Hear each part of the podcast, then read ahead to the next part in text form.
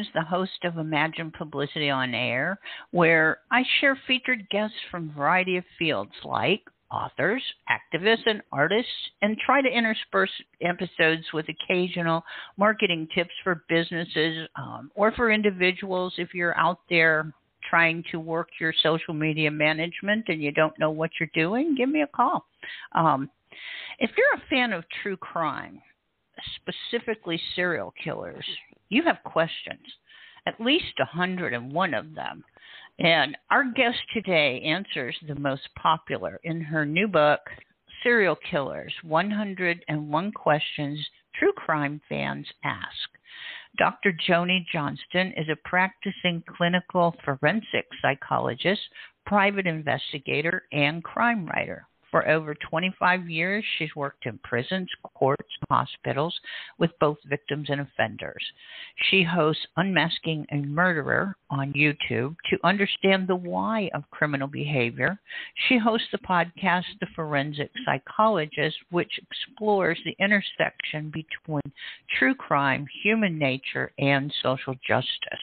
She also writes for Psychology Today and has authored several books, which all of this I will link in the show notes for all of you to take advantage of. So today we're going to discuss Joni's book, published by my partner, Wild Blue Press.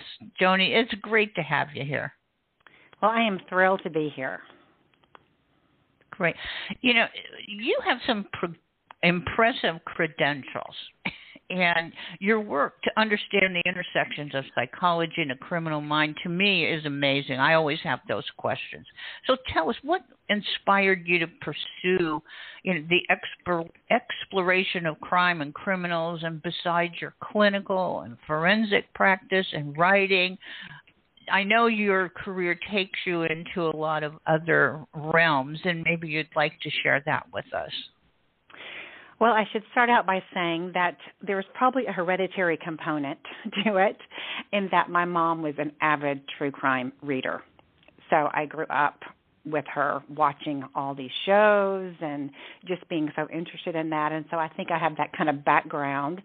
And then when I was 14, I was on a family vacation and somehow picked up Helter Skelter, which was the book about Charles Manson and his family and absolutely read this book and just could not understand why anyone would kill somebody they didn't even know. It just didn't make any sense to me. And so I might have just continued to be a true crime, I guess, aficionado, except when I was a senior in high school. This is dating me quite a bit, but it's a true story, so I'm not going to change it. Um, I was in high school and Ted Bundy escaped from a, a jail in Colorado and made his way to Florida, about 80 miles from my house, and killed a couple of sorority sisters in the Chi house. And I think that event really did kind of transform me from somebody who might have always been interested in true crime to somebody who was just determined to try to figure out again why you know why are there individuals who prey on innocent victims? Why are there people who prey on strangers? What can we do, if anything, to prevent that person um, from de- from developing that way? Um, how do we help victims? All those questions that I'm still trying to answer. You know, I think Helter Skelter was everybody's introduction to true crime reading, especially, and and well, of course, the case was on the news everywhere. So yes, tr- Charlie Manson kind of brought us into that true crime world. And you know it the public's fascination with it and serial killers especially you know it's the number one genre in all forms of media. Why in in the studies that you've done and, and in your work why do we as a society immerse ourselves in in so much evil you know, there have been so many attempts to answer that question, and I think there's a lot of theories. It probably varies from person to person. I mean, there is certainly a very, very, very small percentage of individuals who become interested in serial killers because they're learning from them. Um, so we know that there have been a few serial killers who've actually studied other serial killers and then kind of learned some techniques and those kind of things. But of course, that is a minuscule amount. I think for a lot of us, you know, true crime and serial killers, they're almost like, you know, modern day horror stories. And I think mo- most of us just cannot wrap our head around the idea of somebody you know deciding to go out and murder somebody who they don't even know. And i think because of that we're just it's almost like this person looks like me. This person was raised by parents like me. But this person isn't like me. And how how does that happen? And if i understand that maybe i can recognize somebody who's like that and maybe i can protect myself and prevent this from happening to me and somebody that i care about. And then, in respect to movies and video watching, I know a lot of opinions out there uh, are specific to you know we blame we want to blame video games. We want to blame an abusive childhood. But talk about the difference between gore watchers and thrill watchers and how those two um, populations may shape our interest in killers. Well, I think that you know when we look at the media, it, it is easy, as you said. There's always they're kind of like the low-hanging fruit to some extent. I mean, when you look historically, you can literally find articles that were written when comic books first came out from people saying this is the downfall of the youth. Right. This is what's going to send them down the, the dark path, or this is what has sent somebody down a dark path. So it is very easy to look at, uh, you know, gore on TV or thrillers on TV and kind of blame um, that as kind of a negative influence. And we certainly know that there's some, you know, there's certainly some relationship between violent pornography, uh, which is of course very different than watching a true crime show. There is there seem to be some link between violent pornography and sexual predators, for example. Now, of course, it becomes chicken or the egg. What came first? Um, this person obviously was not had some issues before that, and maybe they use this violent pornography to fuel their fantasies or get more ideas or whatever. But there really is no relationship between people who watch true crime shows or people who watch horror stories or mysteries or even, you know, gore movies and violence. And we know that.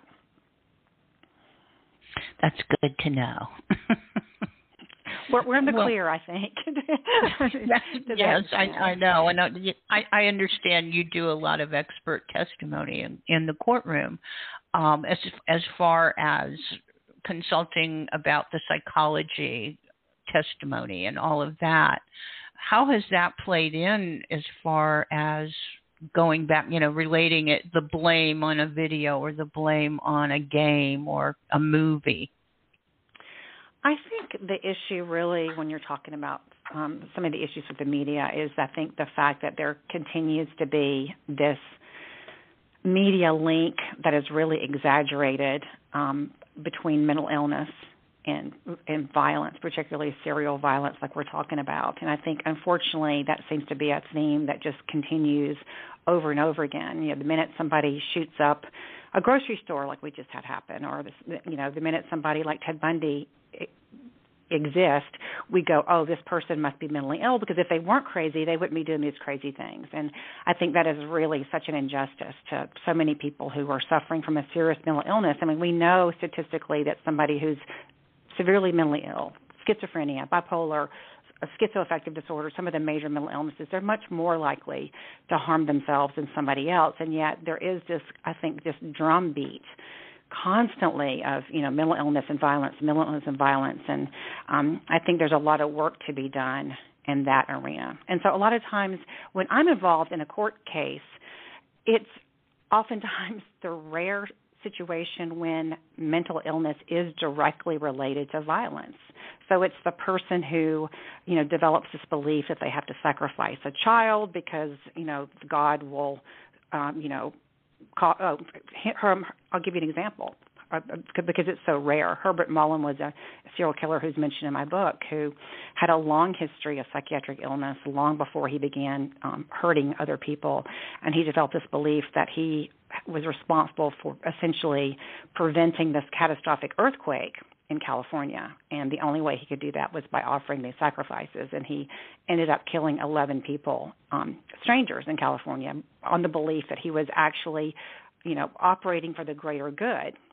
Um, yes, these people were going to die, but look at all the people he was going to be saving. Now, that is a situation that I might be called in to testify, and that is literally I, like I cannot even tell you how rare that that type of serial killer is.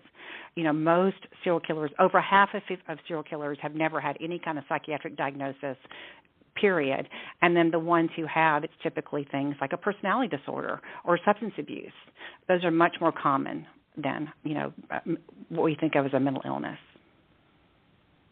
Well, why do you think we just don't pay enough attention to mental illness and and helping people with mental illness in this country?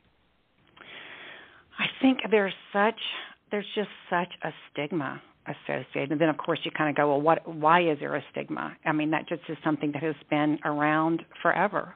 That there's just this sense that mental illnesses are different from physical illnesses um, and that is just you know I, I can't ima- I can't think of any time period when mental illness and physical illness there is ever any, ever any sense that these are the same, and so there is such that bias um, that it just makes it very very difficult to to have an objective look at mental illness and define what is mental illness and how to what works in preventing mental illness and all those questions. Right. I guess you know it's not something you can see. You know, if, if you have a broken leg, that's pretty tangible. You have a physical problem, or if you have a disease that's physical, it has symptoms that are outward that you can see and feel and touch, and you know pain. But with mental illness, it's it's kind of a a murky thing, but we can't see it. We don't know if that person has a mental illness because it doesn't show. That is such a great point. You're absolutely right. I mean, I, I think we that's kind of a given on the one hand, but yeah, I mean that that is that's huge. I mean, how do we get our head around and wrap our arms around something that is invisible, that we can't see?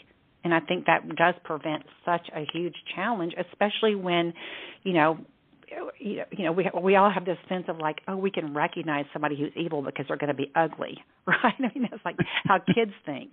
And of course we know that that's just not the case. And so you're right it makes it very difficult to you know to understand uh, mental illness and and emotional challenges and those kinds of things because we don't we can't see anything wrong.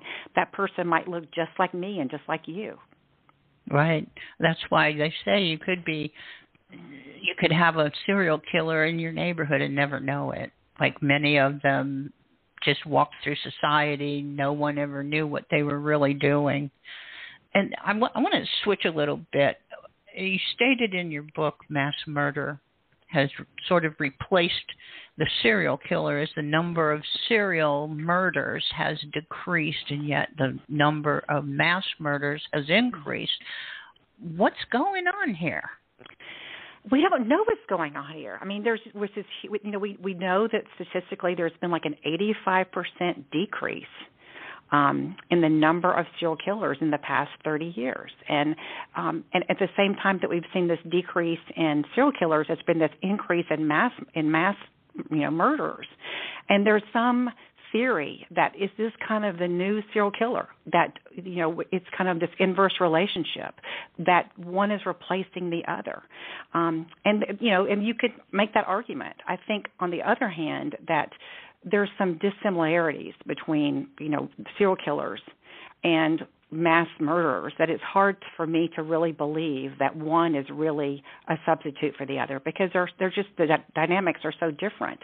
Um, so there there there does seem to be some zeitgeist that happens, um, you know, at various decades, at various time periods, that tends to kind of you know lead individuals who are struggling or who who are you know having some kind of serious problems already for that kind of to manifest itself in a certain way. And maybe in the you know again 70s 80s and 90s it was the serial killer and today it is the mass murder.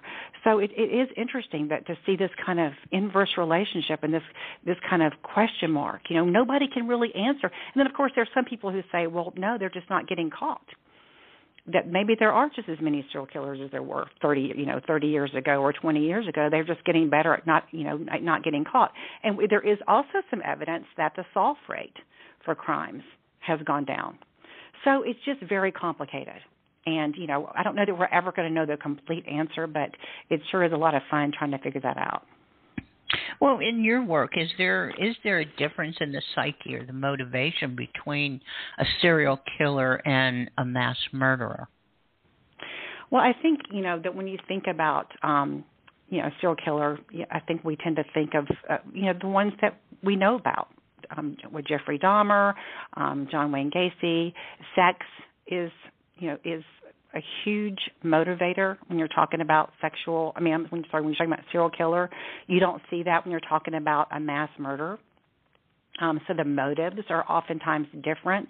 Um, just the way that they're, you know, um, the way that they ma- kind of manifest themselves in terms of, you know, a serial killer is, you know, oftentimes um, stalking one individual is more of an upfront and personal, where you have, um, you know, somebody who's doing a mass murder will do a one-time kind of big thing like we're talking about. Um, so, so you you do see some different dynamics when you're talking about serial killers versus um, people who, you know, again shoot up a school or shoot up um, a concert or whatever, versus somebody who, like the guy who died recently, James uh, Joseph Duncan, who just died this past week, um, who just, you know, anyway. Right, and in, within the context of serial killers, you brought up a good point. Is there are there categories that different serial killers would fall into, like sexual motivation, violent motivation, whatever other types of motivation might be? Well, one you know one thing we know, for example, is that when you're talking about female serial killers, um, you're more likely to see motives um, that involve money or financial gain so we you know we tend to typically think of the sexually motivated serial killer. That's kind of the poster child uh, for the serial murder. Um, and it you know it's almost always a man, although you know up to a third can involve a male female partnership. So yeah, you definitely can find individual you know serial killers who have different motives. They're just not the ones that we typically think about. You know, we don't think about the um the person who's in the hospital who's quietly killing their patients one by one and yet that's a serial killer as much as somebody who's stalking you know children or you know or those kind of things the ones that we kind of typically think of but the ones that kind of get the most press and the you know kind of the most airtime are the ones who are like the John Wayne Gacy's and the Jeffrey Dahmers and the you know the, the kind of the sexually motivated serial killers. But that certainly is not all of them by any means. There are different motives that that can motivate and drive serial killers well, and one of the interesting stories in your book, I thought, and I, I really didn't know about this, was Ashton Kutcher as a suspect. Can you tell uh, tell us that story? Can you even imagine? Yeah, Michael Gargiulo. No. I can't. I'm, I'm not sure I can totally say that, but Michael Gargiulo, yeah, was um, uh, uh, you know, is a serial killer who I, I'm trying to think of. I'm actually trying to think of um, the woman sorry about this. I'm kind of blanking really quickly. Anyway, Ashton, yeah, Ashton Cooker, Kushner had had a date um, with with this woman, and kind of at the last minute, um, you know, he didn't show up, and the timing got off, and um, you know, the, um, Ashton Kutcher thought he was meeting his his date, and she thought he was meeting her date. And as it turns out, Michael Gargiulo ended up murdering this person that had a date with Ashton Kutcher. Um, and so, of course, he absolutely panicked when they discovered the body. He, he panicked because he thought he was a suspect. He actually was at her house knocking on her door. Um, yeah, can you even imagine that? I can't. That's why I found it so fascinating that um you know it was kind of basically a set of circumstances that he fell into. Um but I I can't imagine being on that end of it. Well, now yeah, I mean, me, Oh, go ahead. No, I, yeah, I, I can't either. I mean, I cannot even imagine. And this is this was a man who would, you know, it was actively stalking his victims, and so you can only, I mean, I can only imagine. Like you were saying, Ashton Kutcher, who's going to pick up this woman who he knows a little bit, doesn't know that well, and it's his date, and he's kind of excited about it. And then there again, there's this kind of, you know, he doesn't show up and she doesn't show up, and there's this kind of, you know, time delay. And he goes back, looks through her window, sees this kind of red thing on the carpet, thinks it's spilled wine. He's really late so he thinks she's given up on him, and he leaves with, of course, his finger, you know, his fingerprints and handprints on the door, and then finds out the next day that his date has been murdered. Yeah, knowing his fingerprints are on the door. Yeah. and just to just be you know it just be heartbreaking to think that you know i mean we'd all wonder you know could i have done anything or you know, all that i mean it, it just becomes oh. so complicated yeah exactly I, I mean yes i'm sure that whole evening replayed in his mind hundreds of times. Well, what about okay? You know, speaking of, of categories, I guess we're talking about mass murderers versus serial killers, and how does a contract or mob hired killer how is is that going to be categorized as a serial killer or a mass murderer because they were hired to do this? And I think about uh, you know, Richard Kuklinski, the Iceman, and Robert Pronge, this Mr. Softee, who they actually worked together and were hired together. How does that fit in? They're kind of on the fringes. I mean, I think technically they would definitely fit the category. I mean, when you look at what is the definition of a serial killer, depending upon the definition you use, it's either two or three, um, you know, murders that occur um, spread out over a period of time. So if you have somebody who's murdered, who murders somebody, you know, in January, and then they murder somebody in October, or or you know, murders, you know, some some um, definitions say you have to have three or more victims, then that person technically is a serial killer. Now we tend to look at it again differently and kind of go, what what are the motivations and and those kind of things. But that really is kind of what it is. So the you know the Iceman and those kind of things. There are some individuals who say, yeah, you know, if they're motivated, they're they're motivated by financial gain. Um, so that person would be um, also be a serial killer. I think there are other people who would say, well, you know, it might be part of an organized organization. Um, we don't typically think of gangs or gang members as being serial killers. So there is kind of a you know a distinction depending upon how you look at it. I think most people that I know, most professionals that I know, probably would exclude um, you know the Iceman. It's more, it's more of a more of a, almost like an occupation as opposed to to something else. But he also, um, I know the Iceman also not only not only you know killed people for for fun as well as for money. So that kind of makes it a little more blurred. It does, and I, you know, I guess I was wondering had had the mob not hired Iceman and Mister Softee or any any number of other hired uh, hitmen, would you think that they would have the motivation to just go out and be serial killers on their own? Well, I think that's where it kind of does get. You know, when you look at again, like at the Iceman, it's kind of like he kind of presents that more initially as more like a you know occupation. This is kind of what I do. This is how I make a living. Um, and yet, when you really read about him, what you find is, yeah, he he killed people for all different kinds of reasons. So there are people I think who you know would would you know arguably again working for a hitman for a gang or for the mafia or whatever who would say no I'm not a serial killer. You know if it wasn't my job if I you know if I wasn't working in this capacity I would never hurt anybody else. Um, and that person we might kind of go no this really isn't a serial killer in the way that we think of them. And then you have other people like I said who may you know kill people for hire or whatever and yet murder be, uh, kind of becomes a problem solving strategy for that person they kill for lots of different reasons, and, and enjoyment might be one, might be one reason. So there, you know, I wish we could put people neatly in these categories and they would stay there. You know, um, they kind of jump around a little bit. Way. No.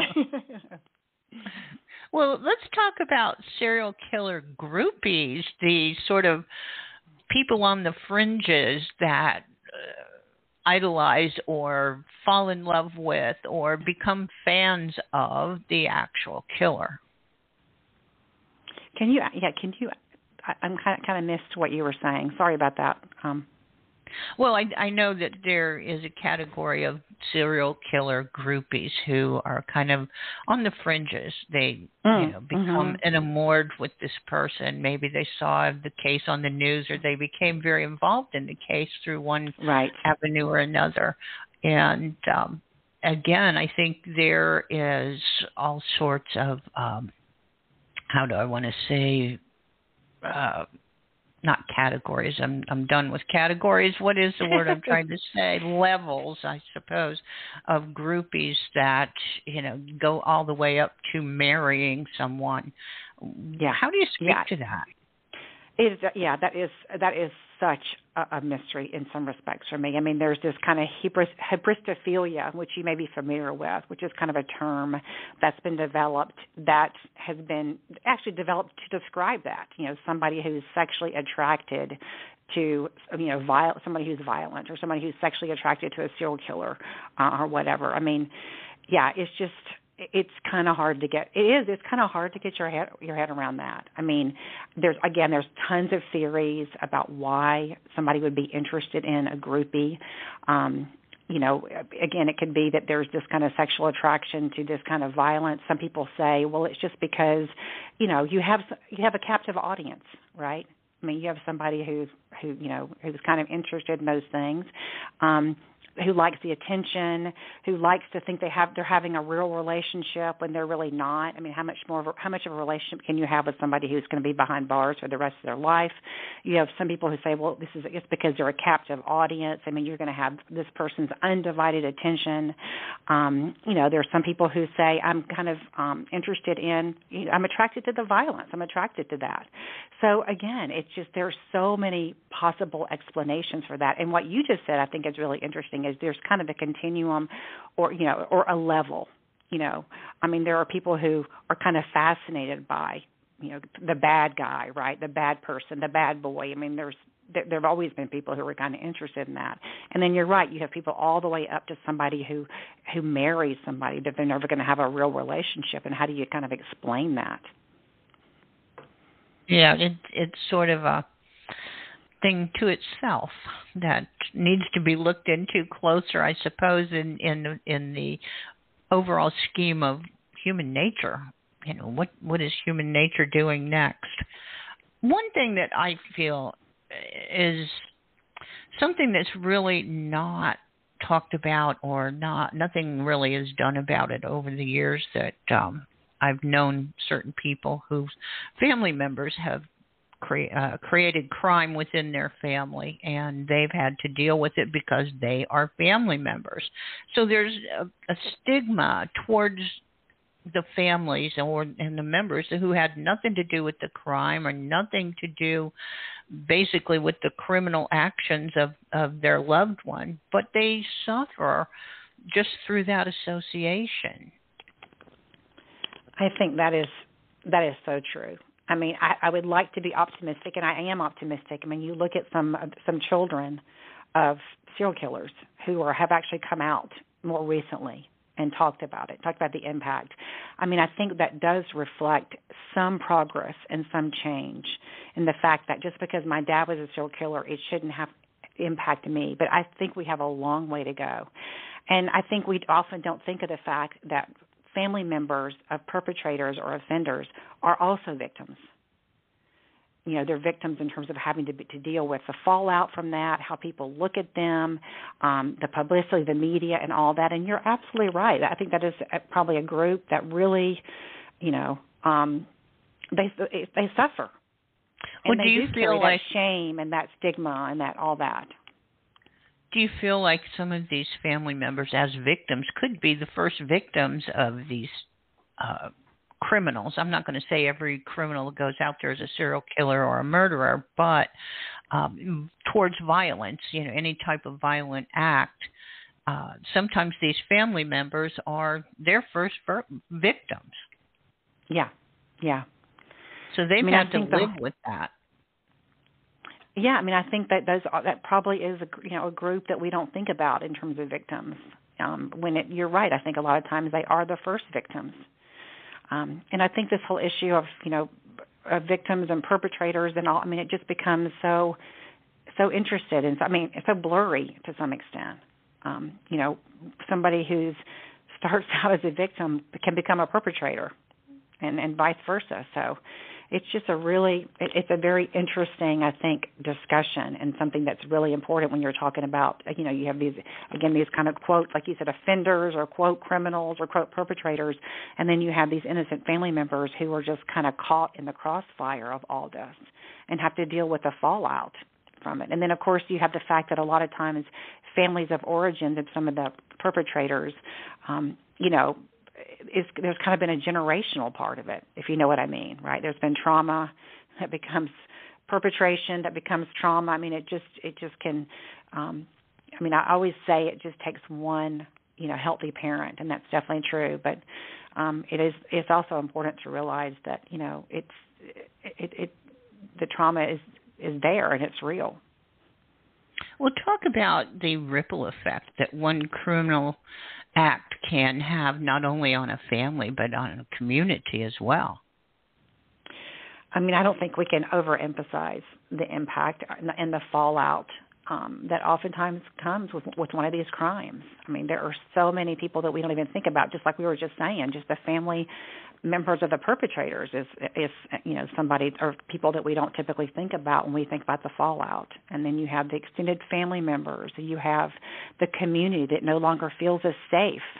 Um you know you have you have occasionally you have you know um oh, what was I trying to say. Um you know again you have copycats I mean, there's there's just endless ways that can be that you know you have children who are involved, you have siblings who are involved. I mean, you have you know again you have the families of the victims, and you have extended families of the victims. I mean, just it's so tragic, and it's infuriating sometimes when you see that that you know an act or um, can just have such a long-lasting impact uh, on people. That's it's really challenging and frustrating to even think about that. It truly is. And one of the things that you addressed in your book or, or relayed in your book was how to escape from a serial killer. I know we've come across a lot of people who have come forth who were possibly um, victims of Ted Bundy or other you know, high profile serial killers out there who were actually able to escape. Is there kind of a little roadmap that would tell people how to keep themselves safer? And if you get in that situation, what's the best thing to do? Well, obviously, um, the best is to not get in that situation, and I'm I'm I'm not saying that like just lightly because there's just some pretty grim statistics, um, and that statistic is you know there is you know hands down for the most part, your chances of success or escape um, that the chances of survival go down drastically once that person has control over you. Once you're in that car, uh, once you're in that house, the odds of survival go drastically down. And so I think that if there's any message, that would be it. Um, you know, when you when we look at people who've escaped, it's overwhelming. These are individuals who ran, jumped out of a car, escaped, or whatever. And so I know when talking to my daughters, I'm always telling them that that I don't care if somebody's waving a gun at you, waving a knife at you, you are better off running or fighting back than you are getting in that car. Um, or, or, escape. And the other part, of course, are just the, the normal safety tips, not walking alone at night and those kind of things. We also know that, you know, the average serial killer approaches 31 people before they get somebody under their control. So a lot of that is just, you know, again, doing safety measures. Um, you know, making sure that you aren't walking alone at night by yourself, that you are walking with people and people know where you're going to be and those kinds of things. But the again, the overwhelming, you know, the overwhelming odds just goes down so drastically. Um, you know, and and and you think about how how easy it would be to to think the opposite to feel like okay this person's waving a knife at me this person's threatening me with a gun I'm going to comply and then figure it out later. I'm going to comply and escape later, and that just absolutely does not seem to be to be borne out. I've heard the same thing too. Is the fact that um, if you leave point A, you're pretty much done. It uh, it's it usually does not work out very well in the end um, by giving in basically and going with someone to another location. They they do you think that they have specific locations, either in the back of their mind or already part of their plan, that if they get someone to go with them, this is where we're going and this is what we're going to do. Yeah, I think it's it's oftentimes very well thought out. Um, you know, and it's just it's just re- it's so depressing when we talk about this. I mean, like I said, when we when we talk about escape, I mean, I did do some research on that. There is there are literally are some kind of studies that that support that, but it's just so challenging to you know, and so depressing to think about the fact that you know a lot of times when you look at the people who get away, um, it's it's luck, or it's somebody, it's a serial killer who's early in his you know quote killing career, and so you know the violence isn't as great. The person, the, the serial killer thinks this person is dead and leaves this person. I mean, it's just so there's a certain degree of luck that we know is involved in people who survive. And then, you know, another thing that we do find um, with among survivors, and again, this can vary. This varies drastically. Is that individuals um, who've survived, there have been some who have managed to establish somewhat of a relationship or an emotional connection with that perpetrator. Um, and so, it, it, as opposed to, you know, a lot of times serial killers will not want to talk to that person or make eye contact with that person because they're going to kill them, right? They don't want there to be any kind of connection. And there have been a few um, incredibly brave individuals and lucky as well who literally managed to, in a short period of time, break through that kind of anonymity they talked about you know having a child that they take care of, um, found some kind of way to connect um, with that serial killer to the point that they were able to either you know to get away or they were able to talk that person into letting them go. But again, that's that is not the norm by any by any sense. Uh, it doesn't seem to be. I'm, you know, one of the things that we talked about off air was I I have a connection to a missing persons organization that I have volunteered with for many, many years. And question number 97 in your book, I would like for you to talk about what is life like for the family of a missing person. Uh, yeah, that is just really really hard. I mean i think i don't know that there's anything worse. I, i've often said there's a special kind of hell i think for family members who have a missing person um and they don't know what happened to him or her. I think sometimes we like to fantasize that you know not knowing is better than knowing the worst case scenario but there's a lot of research and certainly personal experience which really suggests the opposite that when there's this kind of ambiguous loss or ambiguous grief that families are going through, the not knowing, I think is the absolute worst because there's a sense that I can't give up hope. If I give up hope, I'm letting that person down. And yet, how do you go on with your life if you maintain, you know, if you with that hope? I mean, it's just it's it's just the worst place to be. This limbo that families are in and I and, and time and again in working with victims and family members of victims, I often hear, you know, I, I just want to know.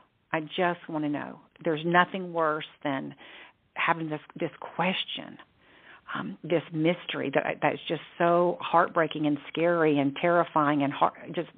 So I, I don't know that there's anything worse than that. And the yeah, it it's kind of like that loop that you have playing in your head over and over 24 hours a day, and it, it is such torture.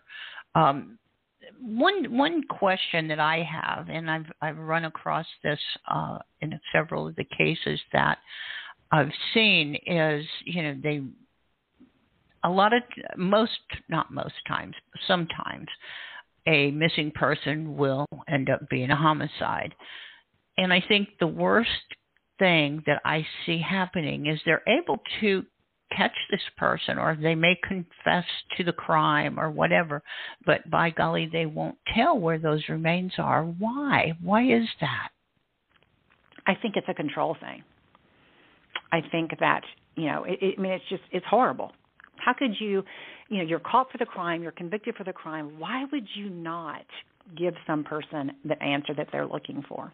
But I really do feel like that control and power is such a motive for so many serial killers. It's like I'm going to hang on to the last bit of control, the last bit of power that I can. And this is it.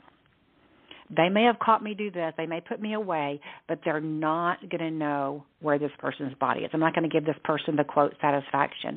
And it feels sadistic, doesn't it? I mean, when you think about it, it's like why? And I think I do. I think it's. I, think, think, it is. It really is. It's very. I think it's all about power and control. You know, sometimes is, there's the the bargaining chip. You know, hey, okay, I'm going to see if I can get what I want. But you're right. There are plenty of people who that that issue has long been solved. This person's on death row or whatever, and they're still unwilling to give that family some sense of peace or some sense of resolution.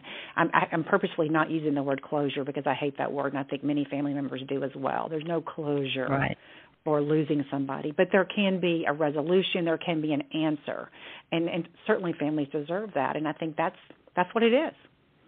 Right.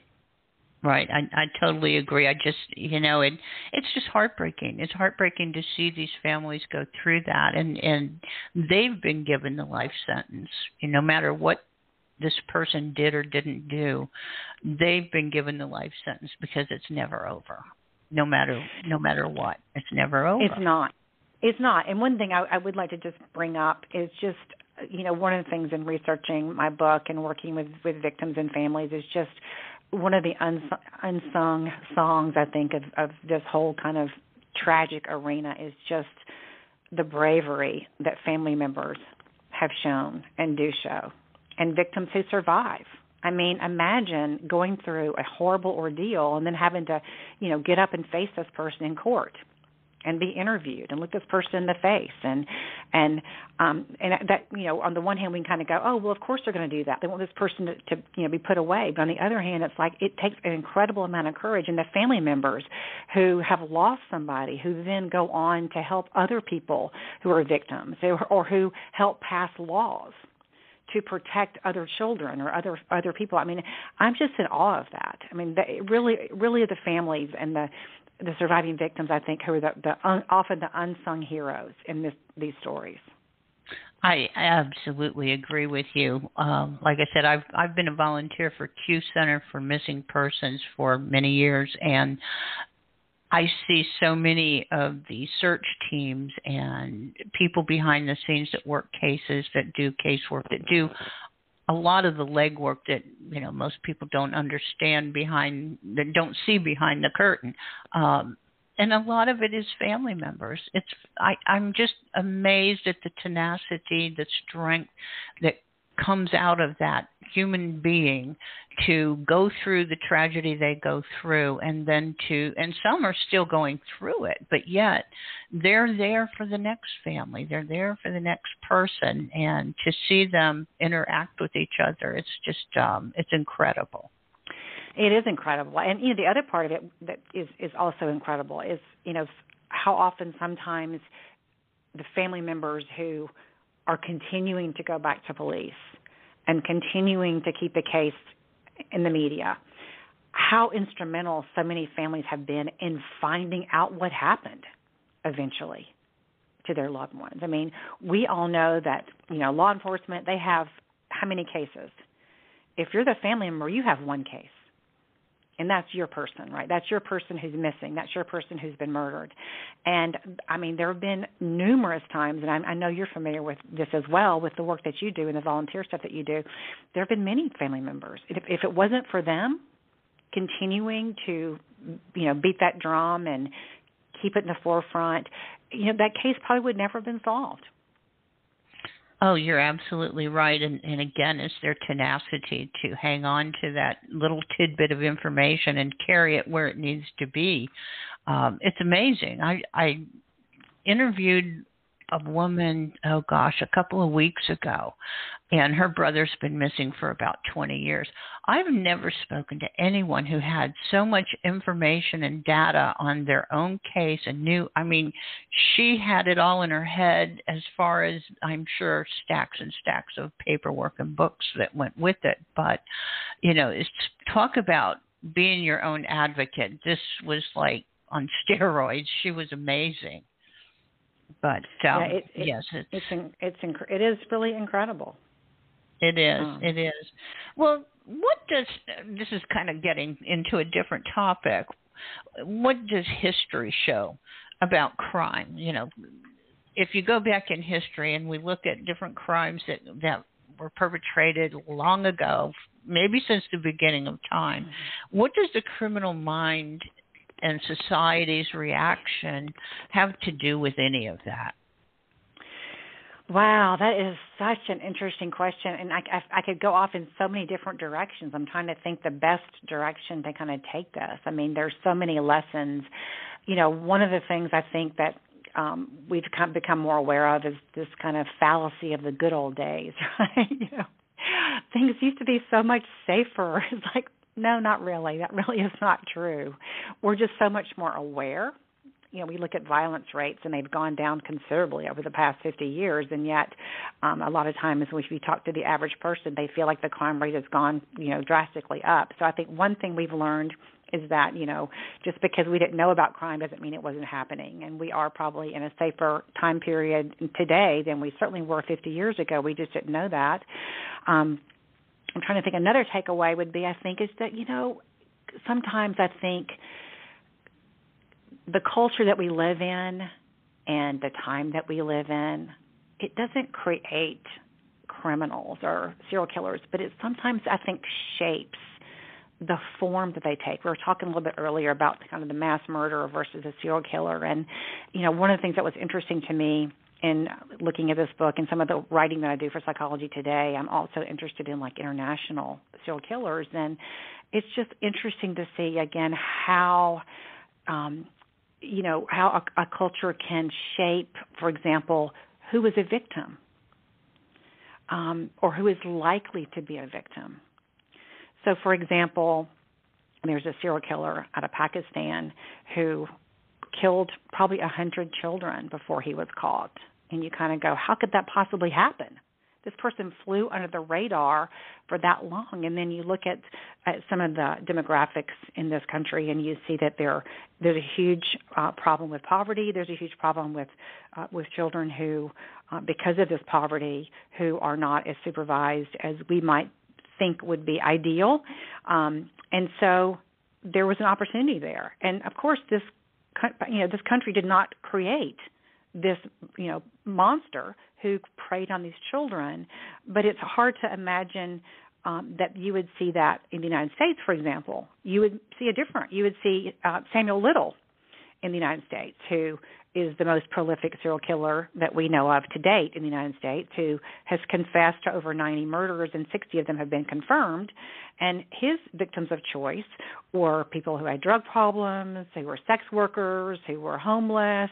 So his victim pool was different. And so again, you know, it's just interesting to me to see that when you look at um at time and you look across cultures that again, we, you know, all we all have our uh, you know deviance or deviant behaviors in different cultures, but it can it can be shaped to some extent. I think by the, not only the zeitgeist, but also by you know who is vulnerable, who are the people that we don't quote care about as much.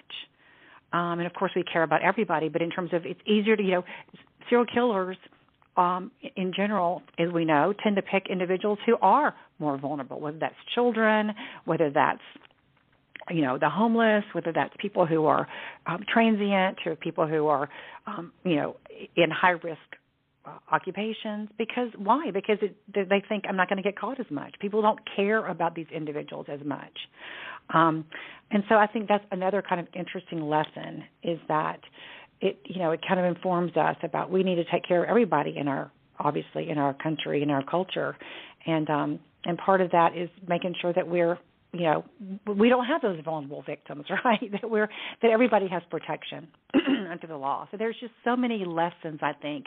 Another kind of interesting lesson is that you know uh situations also can kind of um influence i think people who are already uh, you know, deviant to some extent. So, for example, in the 1900s, about 35% of serial killers were women in the United States. And today it's like 8%.